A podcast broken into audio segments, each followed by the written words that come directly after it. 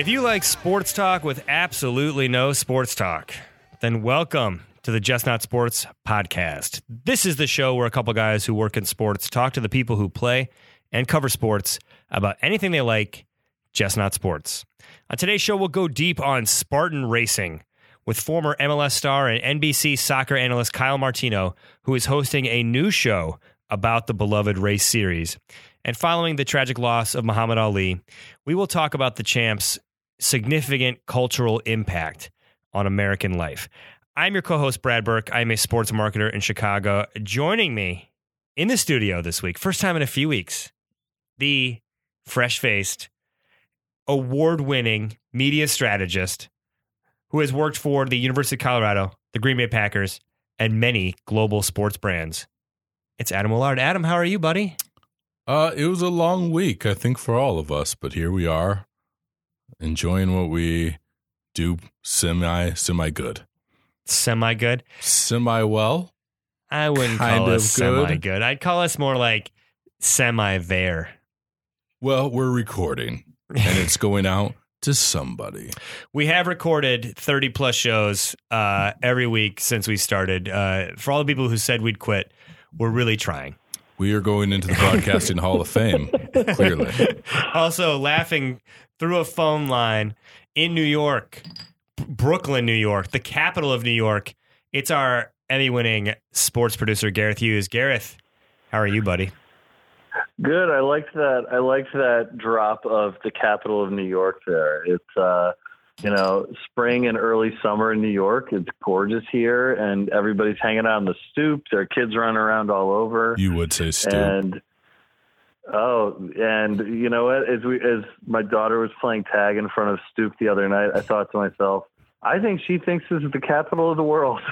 and so, yeah, there you go. Yeah, I love how you're like, as my daughter was on the stoop playing stickball with her friends, I was like, I was waxing my mustache. yeah, I was like, Oh, I have been ain't nothing better than Brooklyn in the summertime. yeah, I mean, come on, it dude. There were literally there were like there were six kids running around the front stoop, and then all of a sudden this up they're like we're in front of a brownstone, and then all of a sudden these two other kids poke their head out the parlor level windows to yell down to their parents, and I was like, holy god, this could have happened in 1908. Um, is this a good time for us to talk about your procedure? Oh, Oh yeah, I'm out. Of, I I'm out of the gene pool. Um, I uh, have done my part for population growth, and now my part for population control. Uh, I got a vasectomy a couple Fridays ago. Uh, highly recommended to anyone.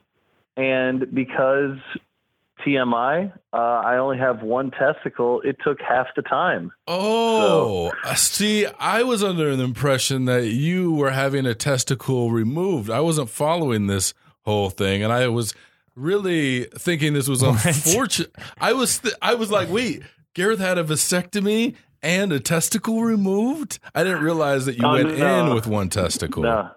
Well, if you get two went in with vasectomies, if you, get, if you get it with your first and then it reversed, and then you get a second one, you get a free testicle removal. so it just you might as Well, well. I was, I was just, it was like I was sad that we didn't record this because we could have had a documentary. We would have called it "Ball Out" with Gareth Hughes. Ball out. Ball out. Amazing. I like it. Um, To get to get super personal about it, though, it was, so when I was 11 months old, I had cancer, and uh, it was a nice. really rare form of cancer that happened in. Uh, it, it hit my testicles, and they had to remove one of them, and now it was fine afterwards. It's really my parents' story more than mine. Now I have two kids; it's no big deal, and I get a vasectomy. But a couple times over the years, I'd gone in for something to a doctor and they would say, What's your medical history? And I'd have to run through that. And I would include the fact that I only had one testicle. And a couple years ago, about five years ago, a doctor asked which one was removed. And I just basically said, I was like, I don't know. And he's like, What do you mean you don't know? I was like, I was 11 months old. I always only have one. Like testicles aren't like a left right thing for me. They're just sort of like a it's down the middle. I, I just kept saying like So you don't. Yeah, that's symmetrical, this is a fascinating discussion. You don't know if it's the left or the right. Correct. And uh, like, but the greatest thing about that moment was the nurse caught on immediately as to why that would happen. She just started laughing, and the doctor kept pressing me.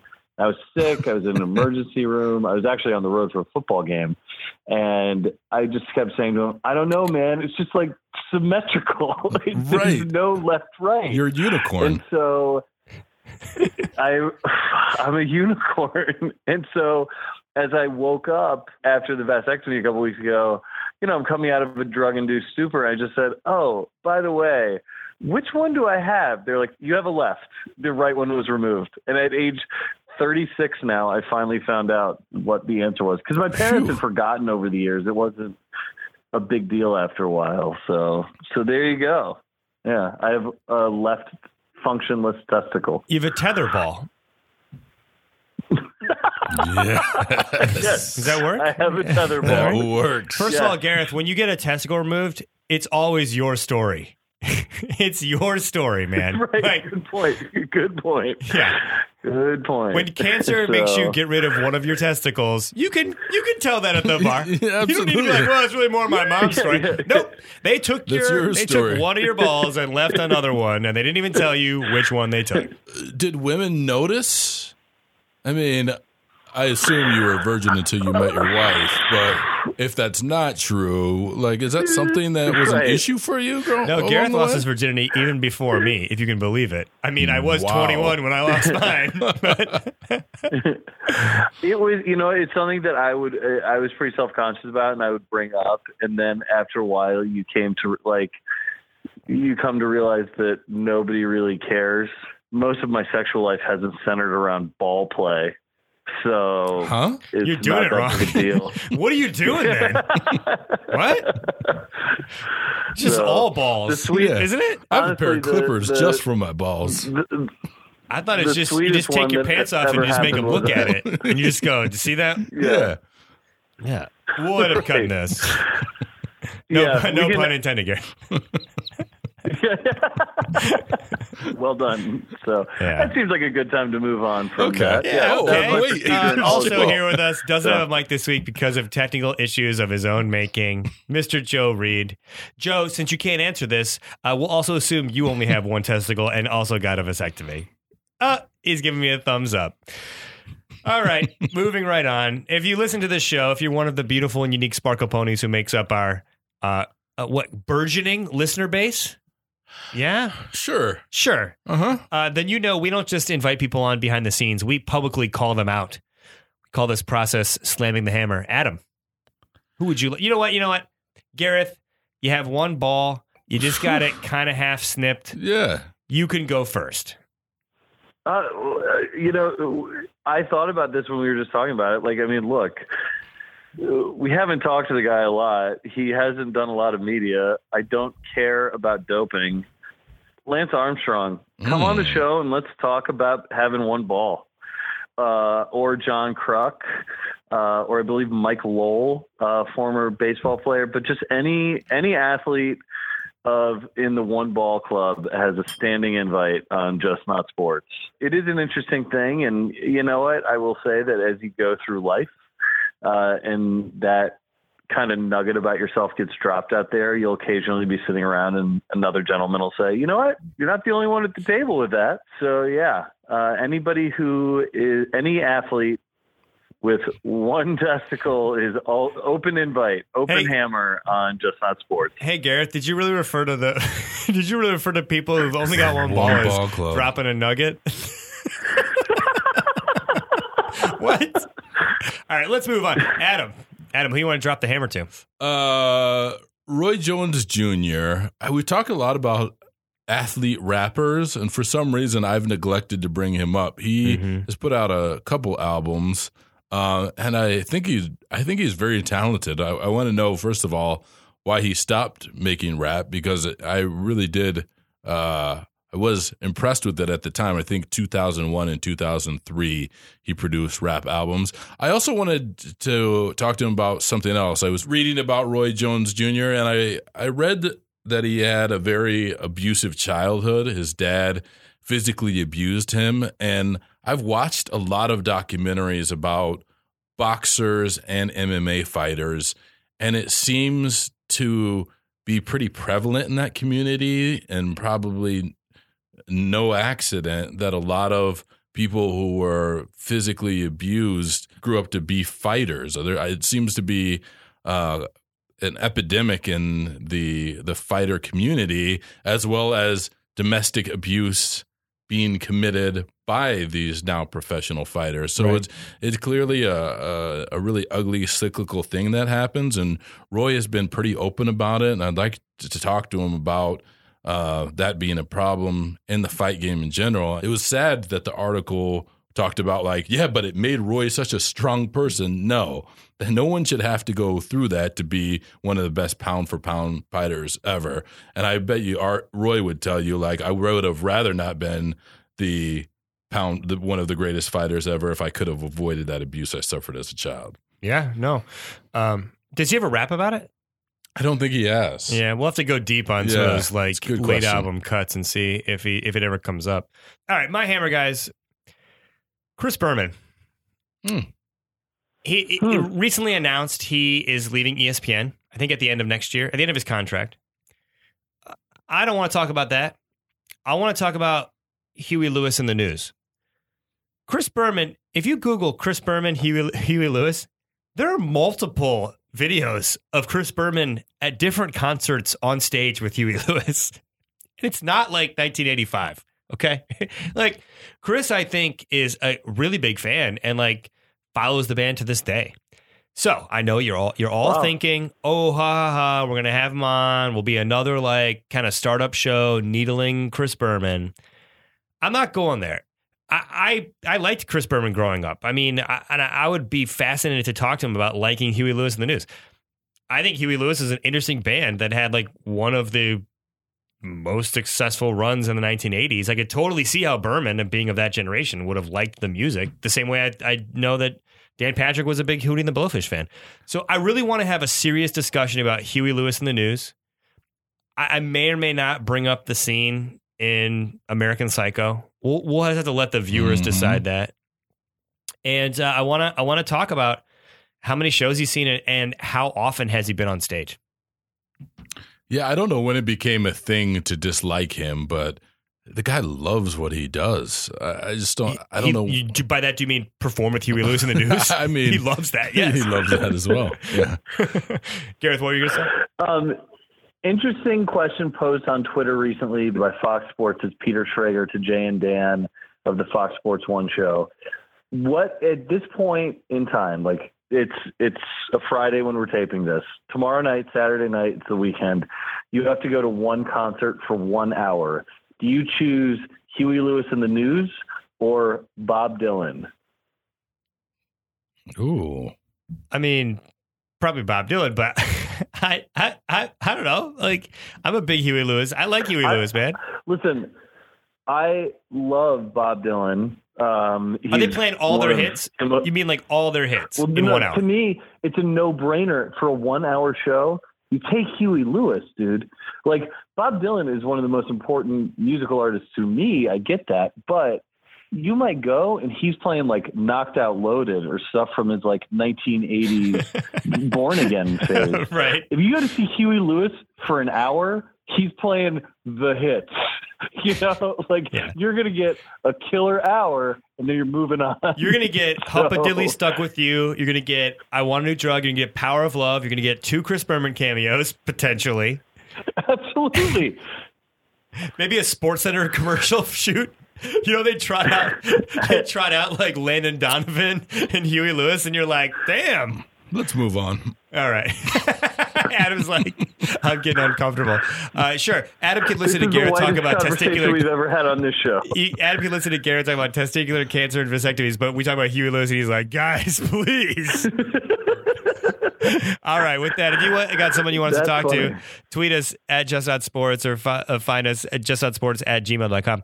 Right now, we're going to take a quick break. When we come back, we're going to talk to Kyle Martino, one of my favorite soccer analysts, MLS superstar back in the day on NBC Sports' coverage of the Premier League. He's going to take us through the joys, thrills, and challenges of Spartan racing. Stay tuned.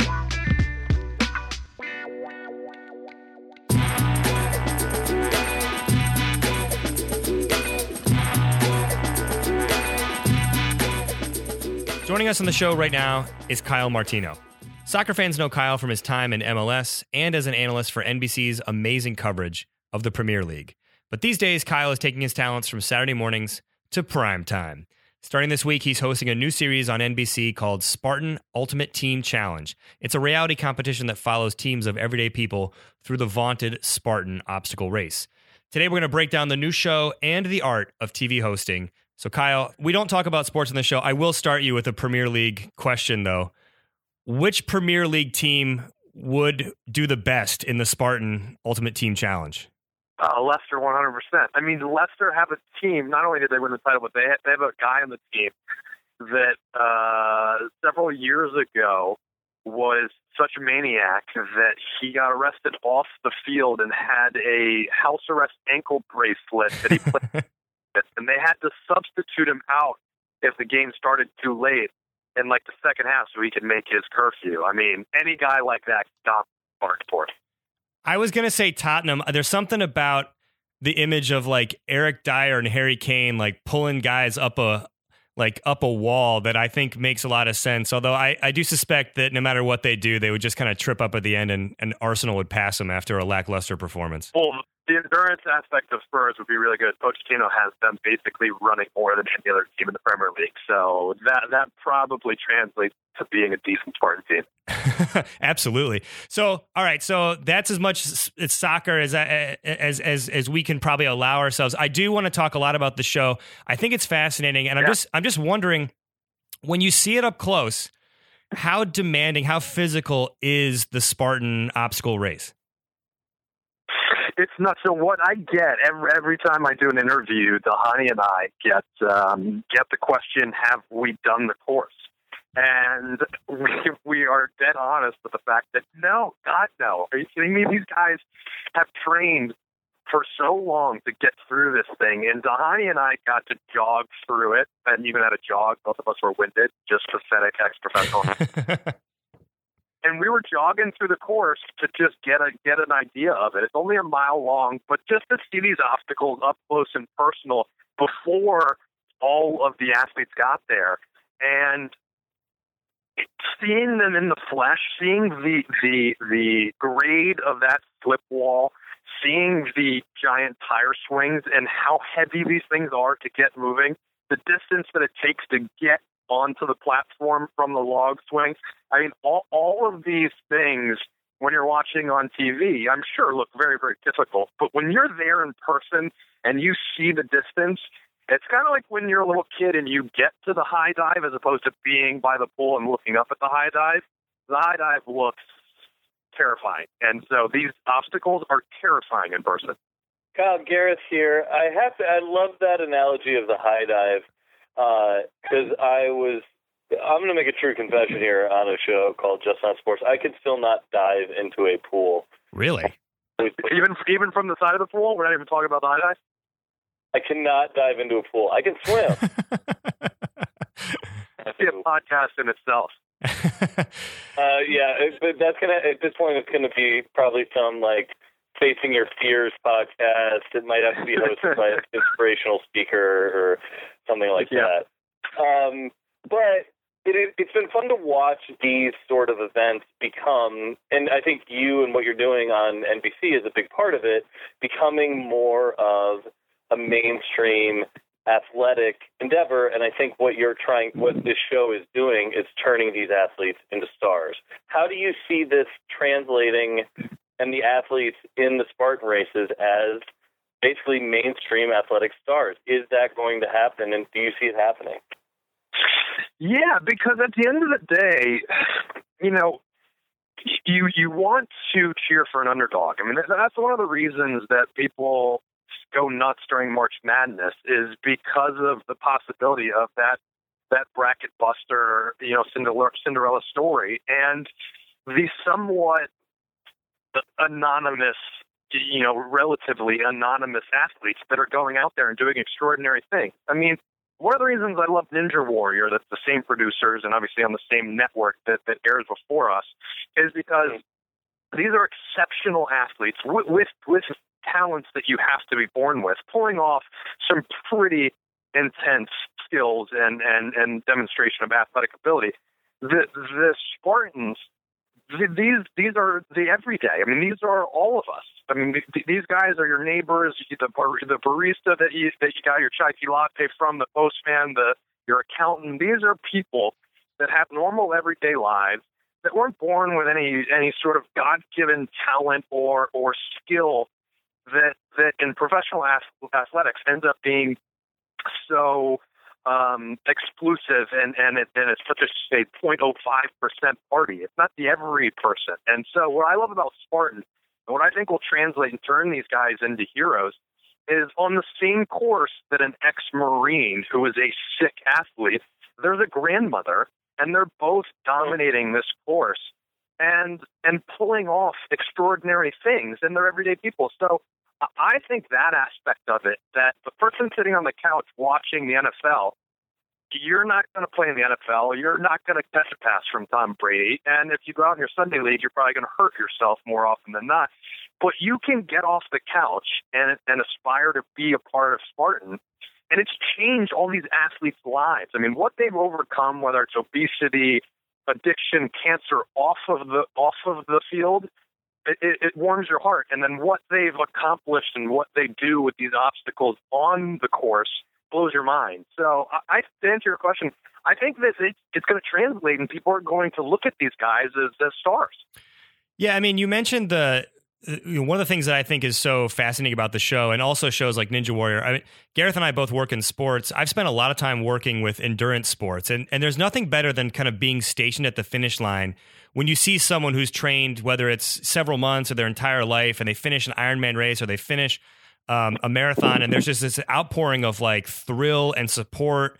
And I, I get the feeling that that what we're going to see in this is is a lot of everyday people that you said have great personal stories, and when they finish, even if they don't necessarily win, there's still this amazing sense of accomplishment. I guess w- seeing that up close, like how would you describe just the, the sort of emotional outpouring, which I think is like one of the things that makes this type of a show so addicting.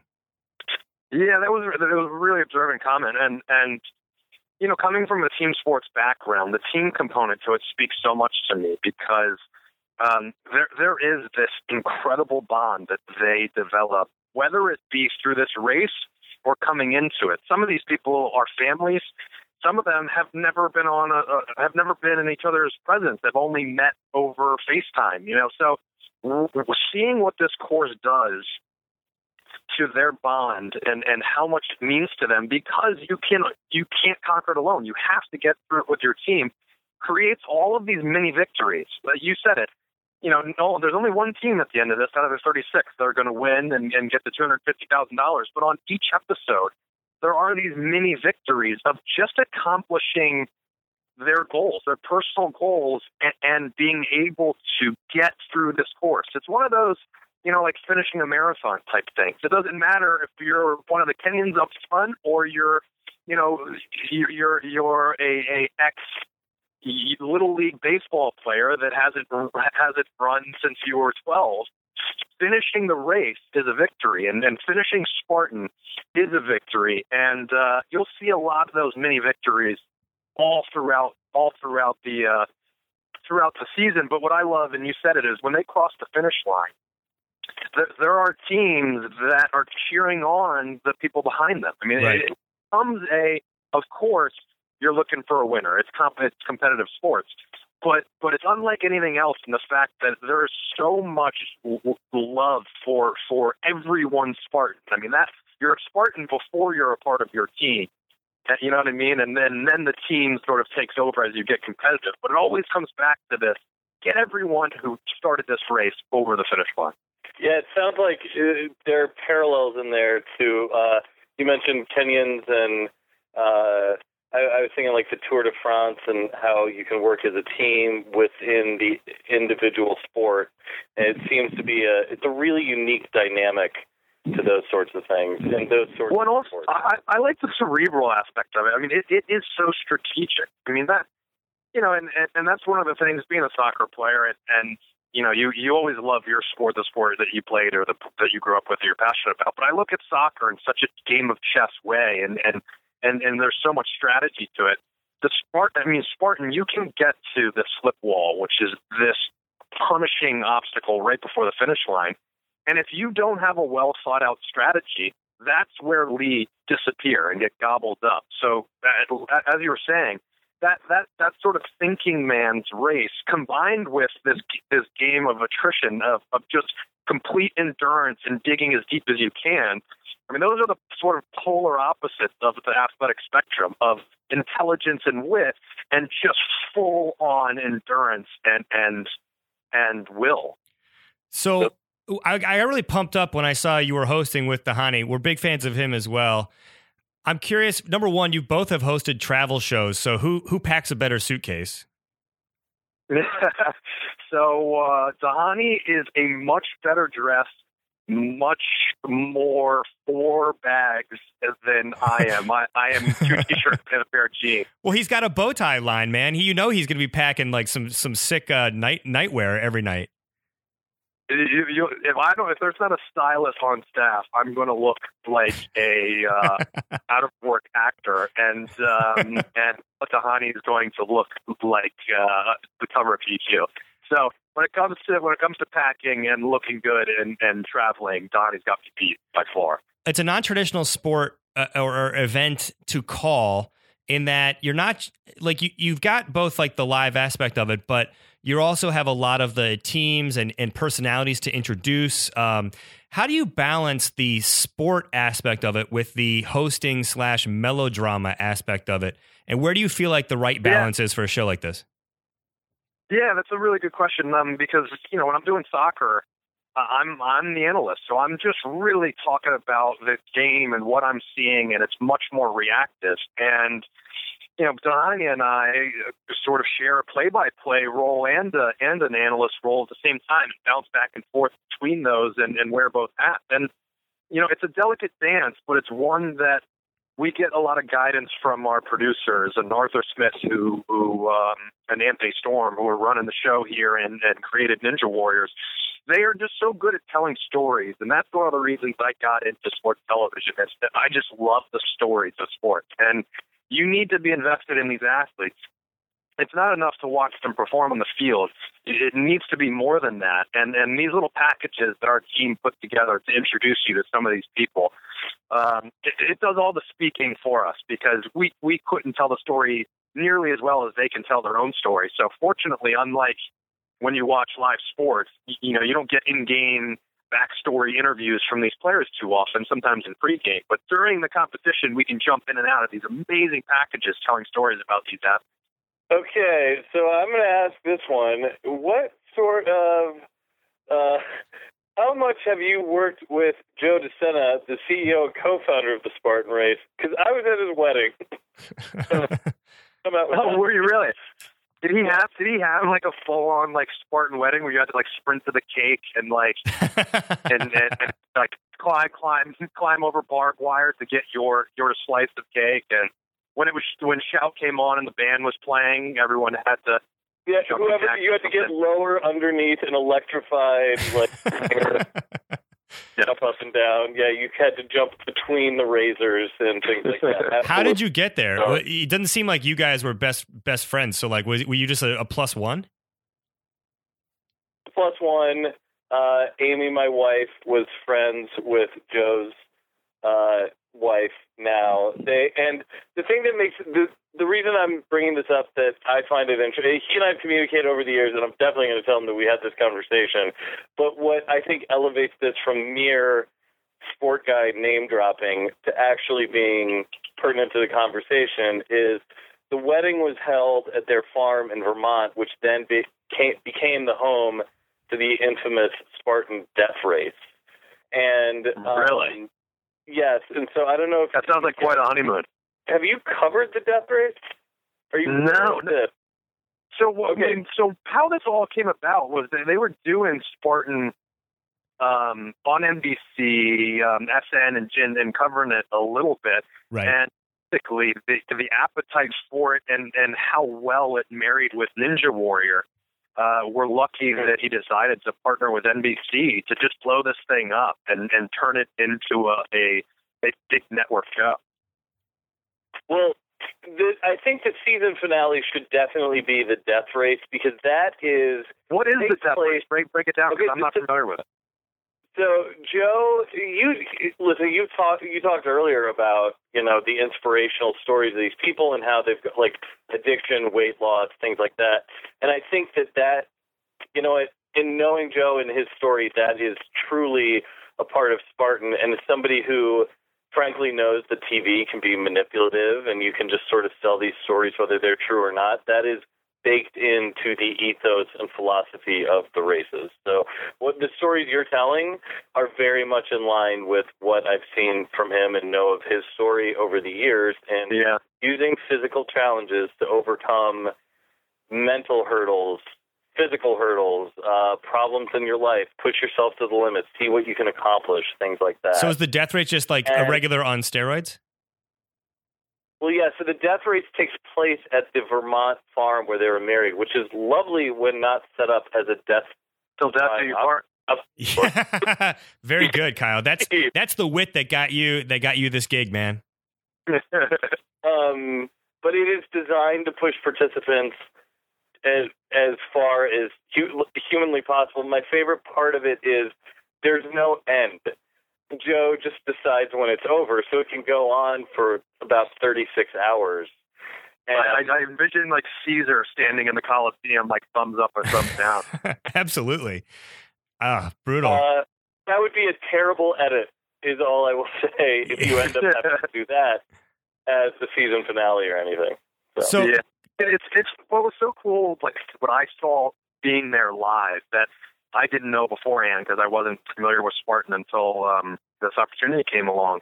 Is you know that, that that old sort of urban legend of like you know the mom lifting the car off off her kid. You know th this idea of of accessing a, a strength or a courage that, that didn't exist until you were sort of put in these moments. I mean, Spartan really is that. You will see people that you'll judge from the second and say there's no way they can do this. And they probably thought that about themselves before they ran their first Spartan. And it just it, it accesses this this this bank, this, this vault that you've never opened that has a courage and a strength that you just didn't know you had. Absolutely. which of your NBC sports colleagues would be the best in a Spartan race? Oh, Robbie Earle would dominate it. Yeah. Robbie Earle would probably run it to, to like today. You could give him a half an hour notice. yeah, I, I, I can't argue with that. I would say the the the surprise the best in the uh, in the death race would be Roger Bennett, just because he fe- I feel like he he would he would look at it very philosophically and just kind of accept the fate.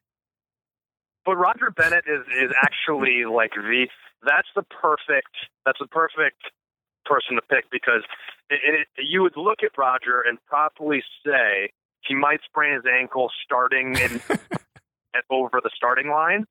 But I know Roger Bennett has a serious reserve tank of athletic ability and and will.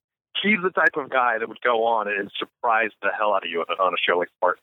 Yeah, no, I, I and I, I would say I would, I, but I think I think your choice. I think your choice is right. I, I could totally see, I could totally see him dominating. And then, is it you in the promo that's saying this is Spartan? I couldn't tell from the trailer.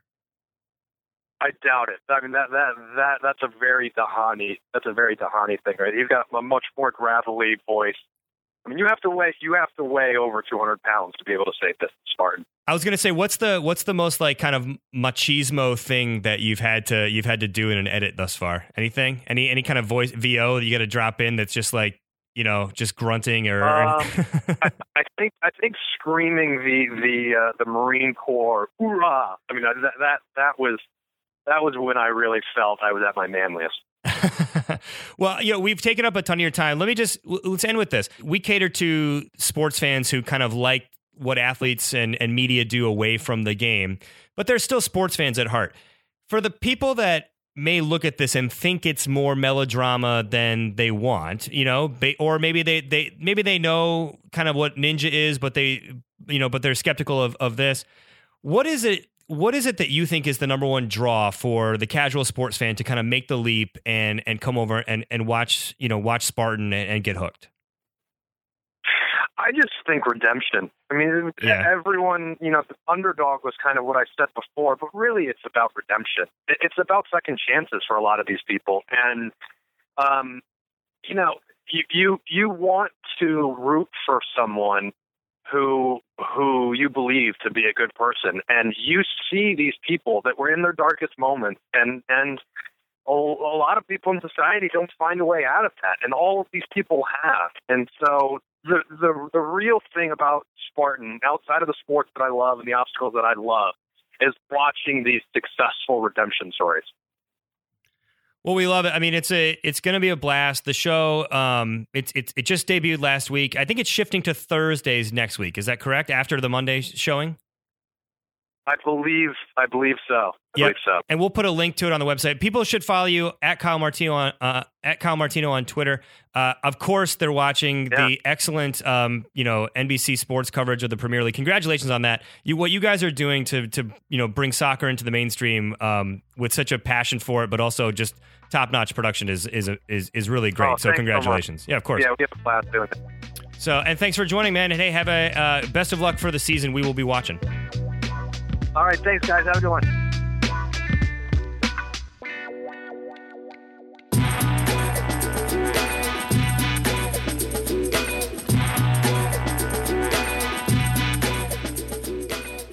As anyone listening to this podcast now knows, a few weeks ago, the absolutely amazing and just influential beyond description Muhammad Ali uh, passed away. An outpouring of support followed. Um, virtually every media on earth has talked about Muhammad Ali, his uh, cultural significance, his impact on sports, religion, race, all these subjects in America.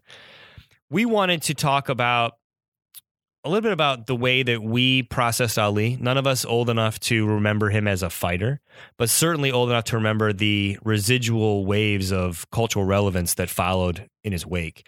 So, Adam, let me start with you. This is a subject that you initially kind of threw out there to talk about. What did you, I guess, what, what's the first thing you thought of when you heard that Muhammad Ali had died? Um, I thought that Muhammad Ali had more influence on sports merging with entertainment than uh, probably any other athlete ever. I think we all we and maybe not we. I think we get it, but I think what today's athlete and particularly coach loses sight of um, when they criticize the media um, and the exposure that they get is that sports is entertainment. The difference between you and Dancing with the Stars is not as great as you would think. And Muhammad Right. Ali appreciated that. So, though he was very serious in the way he approached his craft, he also watched the wrestlers, uh, professional wrestlers of his time, in particular, uh, Gorgeous George was someone he was inspired by and saw the kind of uh, banter that happened between wrestlers or promos, as they call them, and incorporated that into his persona, which is what makes him one of the greatest of all time. He was such a wordsmith. Um, he really took before Don King, um, before Floyd Mayweather. He made boxing the spectacle, and I say that in a positive way. Uh, he made boxing the spectacle that it is. Um, 24 7, the great HBO show, would not exist without Muhammad Ali because more exciting than the fight is the talk that happens leading up to the fight. So the, these two great competitors going back and forth, um, verbally sparring before they physically spar. Muhammad Ali brought that into the fight game, and it's remained a part of the fight game to to this day. Gareth, what about you? It's interesting to hear that you say that. The things that jump out to me about that, um, you know, like I didn't know that about Gorgeous George, but there is something so true about that, and uh, the the parallels with wrestling. Also, I remember when I first met my wife. I mean, it was before the era of 30 for 30s and she said to me i mean this was i mean she wasn't she's she's aware of sports but she's not a fan. And she said let's watch one of my favorite movies. This is when we first started dating and it was when we were kings.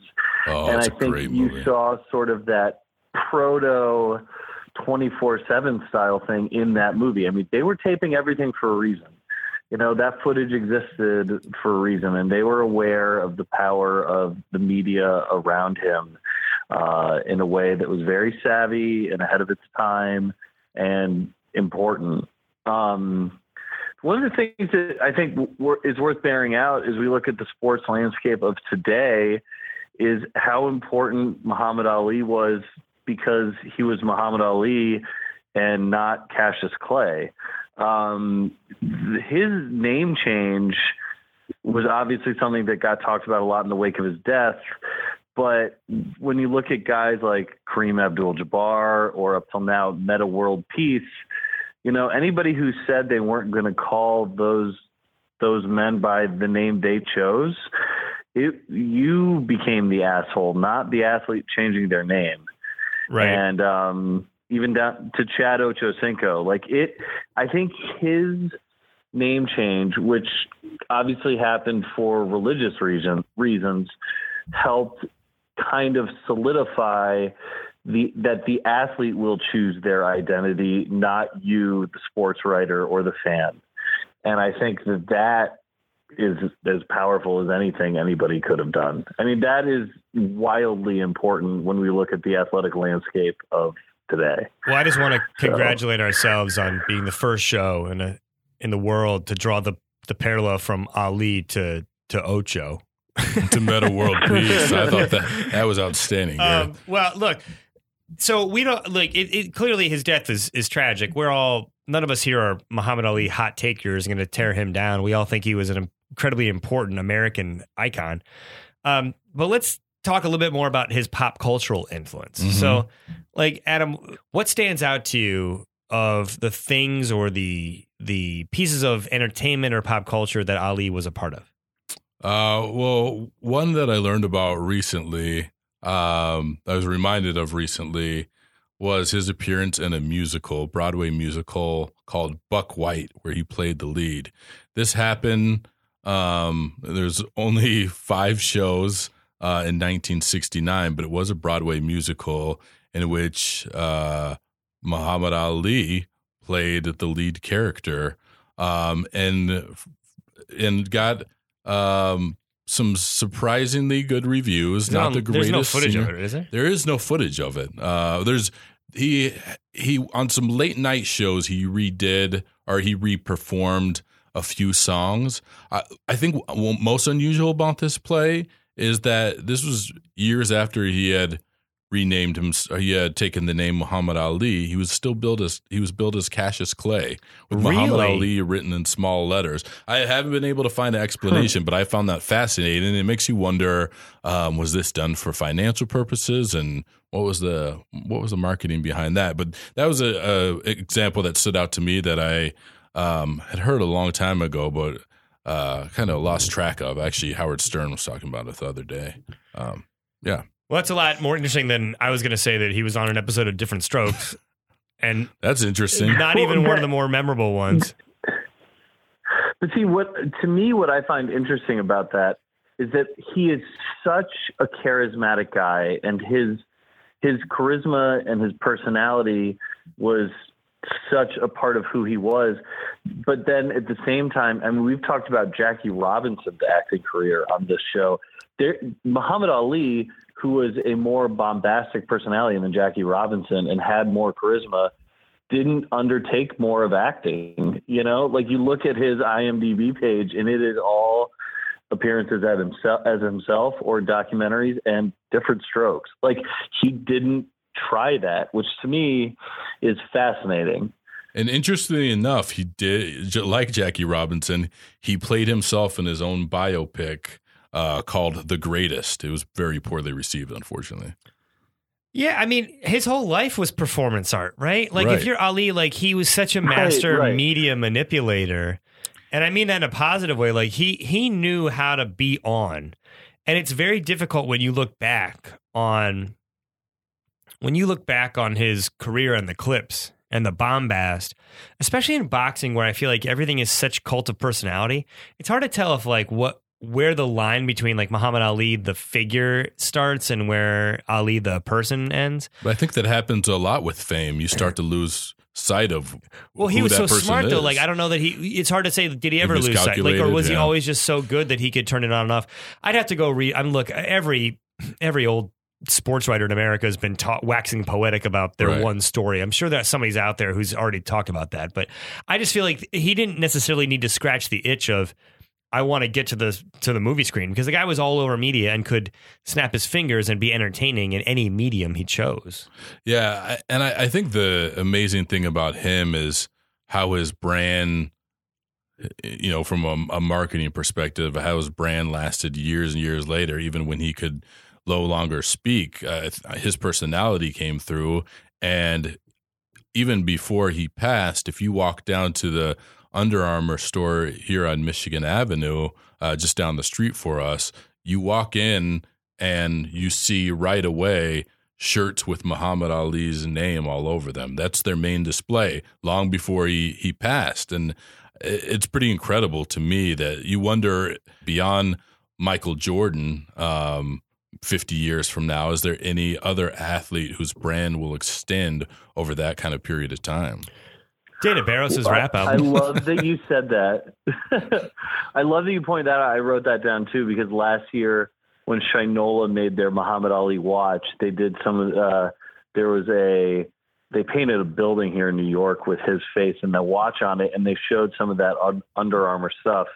And it was like Jordan's brand is like this very I mean, look, it's the design Jumpman thing. Right. Muhammad Ali is just his name written out in the simplest, over large block letters in that style of the 60s. And it like it's a sweatshirt that just says Muhammad Ali, and you can still buy them in 2016. you know what I mean? Yeah. So The best thing on his that speaks to his staying power. The best thing on his IMDb is this whole section called thanks, where he's like thanked after things. And so there's a lot of like documentaries or American Experience or the 30 for 30 with like a special thanks for Muhammad Ali. How about this one? You will believe the cinematic saga of Superman. special thanks, hmm. Muhammad Ali. He wasn't in the Superman movies, was he? He wasn't in the Superman movies, but there was a comic book where it's Muhammad Ali Muhammad takes Ali on versus Superman, Superman. versus Superman. Really? Yeah. What? I mean, that's how big and iconic and larger than life he was, where it was like kids would pick up to see a human boxer. So if you literally made a list alien. of like most important American figures who battled Superman, so it's Affleck one, Ali two, Richard Pryor three. That's a hell of a list. Oh, Jesus. I'm looking at it right al- here. Yeah. also- he might be. I I also love him. I mean, he might be bigger as his his impact might be more in just an icon and just using his image than anything he had to do. It might be why he didn't have to act. Part of what I did in looking at this was look at all the various Muhammad Ali rap references over the years, and there's a few articles I pulled up. Surprisingly few mentions, but like the first two articles I pulled up, and they both were published after his death. One was in the Source, the other one was on Billboard. Uh, nobody thought to mention "Mama Said Knock You Out," so I'm going to go ahead and just state for the record that that a boxing metaphor song is the best one. But uh, just like Muhammad Ali, they call him Cassius, is of course that line. But the the rappers that reference Muhammad Ali, Common, Jay Z and Kanye West, Nas multiple times, The Game, Fugees, Gucci Mane, EPMD, Master P, T.I., uh, Sugar Hill Gang, and Rapper's Delight. Right. Um, Will Smith on Get Jiggy with It. Drake. I mean, so What's you're the Will looking Smith at line? What is Sugar the- Hill Gang. Told me Ali, I'm the greatest. Oh yeah, man. Got okay, first of all, fever. first of all, this has not been a great millennium. No. Wasn't that the song? Will it's the Will? Yeah. That was his album, right? It's the Yeah. Millennium. I think so. I'm trying to forget. Ah.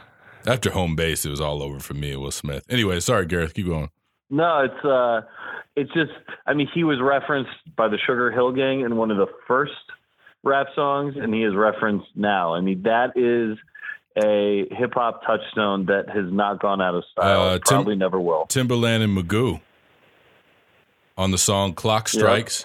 His mama called him Clay, so I'm going to call him Clay, which is was quoting uh, the boxer who, whoever the fighter was, so poorly researched here, uh, whoever the fighter was who he was fighting against said, refused to call him Muhammad Ali. Um, and so during the fight, Muhammad backed him against the ropes and beat him uh, thoroughly and shouted at him, "What's my name? What's my name? Say my name." Eh, anyways, one of my favorite Ali to- moments. what I think is like interesting is, and I, there's nothing loaded about religion in this statement at all. So don't even go there. Don't even start with me, Sparkle Ponies. Clearly, he changed his name for an important reason. So did Kareem Abdul-Jabbar. Mhm. Okay. But those are two sweet ass names left behind. Cassius Clay is a baller name. And if everything had stayed the same, which I know is impossible to say because his religious identity was a huge part of his overall cultural significance, but if he had just been Cassius Clay his whole life, what a fucking sweet name. And then Lou Alcindor still, if Lou Alcindor his whole career had been Lou Alcindor, like those are two awesome monikers. I'm Brad Burke. It's so boring. I'm like super I jealous it. that these guys had four awesome identities between the two of them. Whatever. Well, at the start of the next show, we want to know what your n- new name is going to be. It'll probably be even worse. It'll be Fred Burke or some shit. Well, no, no, no. think You got to rename yourself, dude. No. Yeah. I like it. Yeah. What's your reinvention name? Uh, You know what? It, I understand your point on poorly researched, but that fight was against Ernie Terrell. Thank you. So, well, that was an important fight, clearly in the history and legend of Muhammad Ali. At the same time, Ernie Terrell has not gone down in the history books besides getting Besides that moment, his Yeah. ass destroyed by Muhammad Ali. Hey, before we close out, let me read you some of the plot summary of the uh, of the comic book Superman versus Muhammad Ali. Ratlar, the maniacal leader of a species of aliens called the Scrubb, demands Earth's greatest champion fight the greatest Scrubb fighter.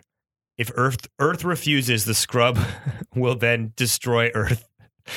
Superman and Muhammad Ali each come forward to volunteer. However, argue, Ali argues that Superman is not really of Earth and also has an unfair advantage in his many superpowers. In typical Ali verbiage, he puts himself forward as the obvious choice. I love that. I love it's I love it's like technically speaking, you're not from here. Also, you're too strong. I should do it. It's more honorable. Amazing. Amazing. Uh, any final thoughts, you guys? I mean, I'll say something kind of uh, controversial in a sports sense that uh, I don't think he's among the top five greatest fighters of all time uh, in terms of his actual boxing skill. Um, if Is you that look pound at for it, pound, or is that just like today's are more like super heavyweights? He I just wouldn't mean compete? in the history and the impact and his overall record. I don't know that he was um, in the elite class that you would you could put even uh, like who we someone we just mentioned, Roy Jones Jr. Um, I think Roy Jones Jr. pound for pound great better fighter, but the impact he had on the game um, is unquestionable. yeah. I agree with that. I, I, I mean, just like well, I agree with that. Hot take, Gareth Hughes. We should be ready for Twitter to burn down with this one tomorrow. Well, I think you guys are terrible people, and he's the greatest fighter ever. So take that. All right. And, uh, and with that, we're gonna go get on eBay and order this comic book and uh, take a quick break. We'll be right back after this.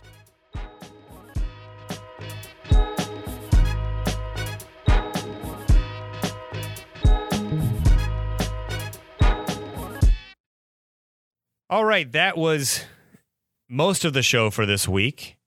If you didn't like it, we always say, in the words of Malcolm Jenkins and his amazing bow tie line, the beauty, my friends, is in the imperfection.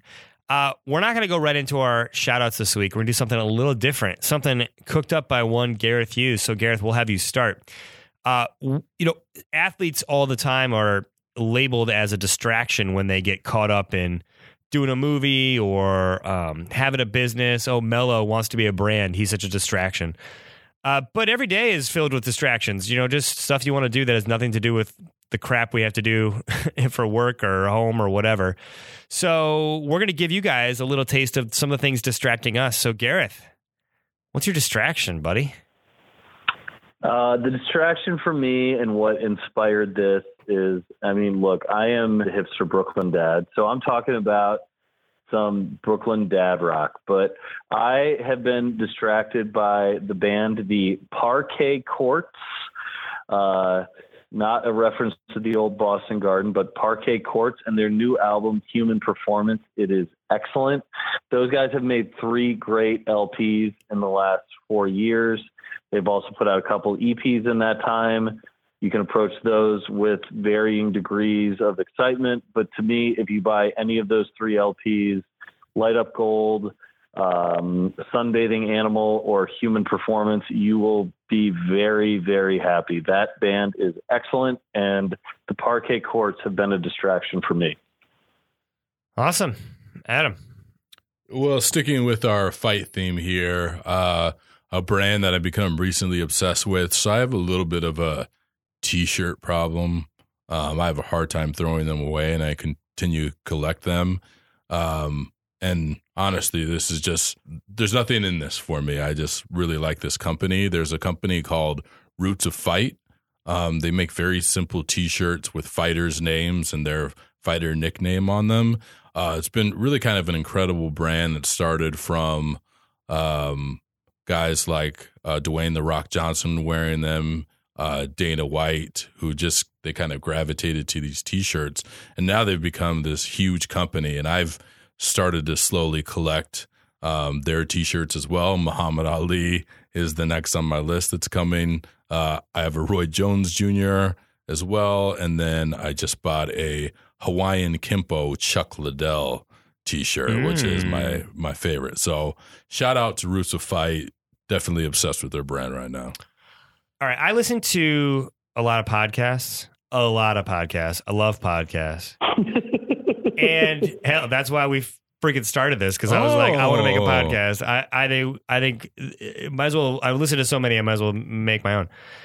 Um, I listen to the Ringers fleet of shows. I think they're very good. Um, I think keeping it sixteen hundred is very good. It's uh, their political podcast. There's a lot of political podcasts out there that I think are interesting, like Slate's Slate's Trumpcast. Um, I think that what 538 is doing to talk about what's going on with, with politics is interesting. So I love keeping it 1600. It's all about the race to the White House. It's Jon Favreau and Dan Pfeiffer, uh, two former Obama staffers now sort of off in the private sector. And yeah, it's partisan. They get a little snarky. Um, they definitely look at the world through their own prism, but they're level headed. They never go into like hot take scream, you know, screaming.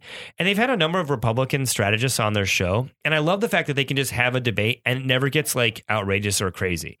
Uh, and I just think bringing more civility to the discourse is good. And I really applaud, I think, on TV, they kind of throw people of polar opposite opinions together and make them fight. And on other forms of media, it's often like websites, it's often you only get, you know, sort of affirmation because you're reading stuff you believe in. I like how a lot of podcasts like these, uh, like Keeping It 1600, are, you know, just sort of bringing opposite sides on and let them have a conversation. Like, let it be a slow boil, see where it goes. No one screams, no one storms off.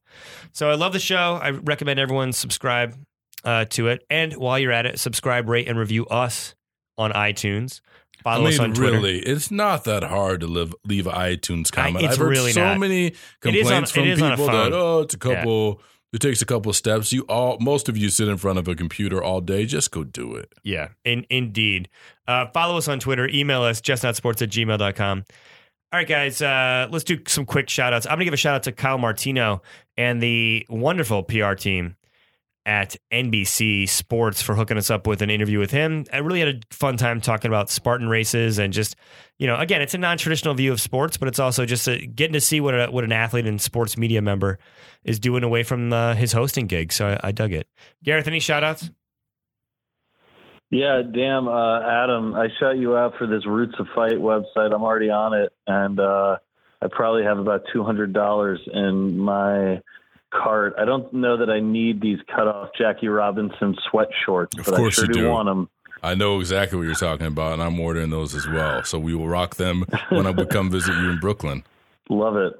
Adam, any shout outs? Yeah, well, I first want to shout out uh, Brad and Gareth. By the time this show airs, uh, we'll have celebrated Father's Day. So, congratulations. Aw. So, I just want to say shout Aw. out to Brad and Gareth, both um, great fathers. I also, on a very personal note, want to shout out uh, my buddy Cody Dietz. So, I started Big Brothers, Big Sisters seven years ago when I lived in Green Bay.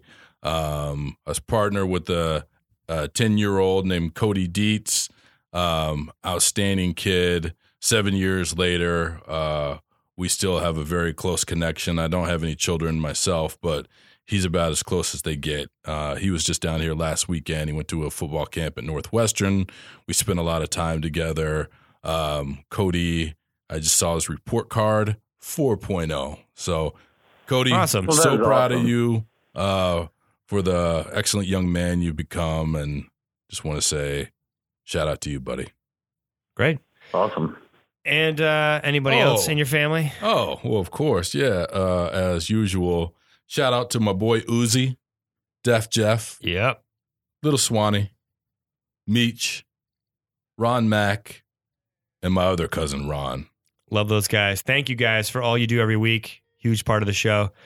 And in the words of Shaquille O'Neal, Booty rappers. stay, Stay booty. booty.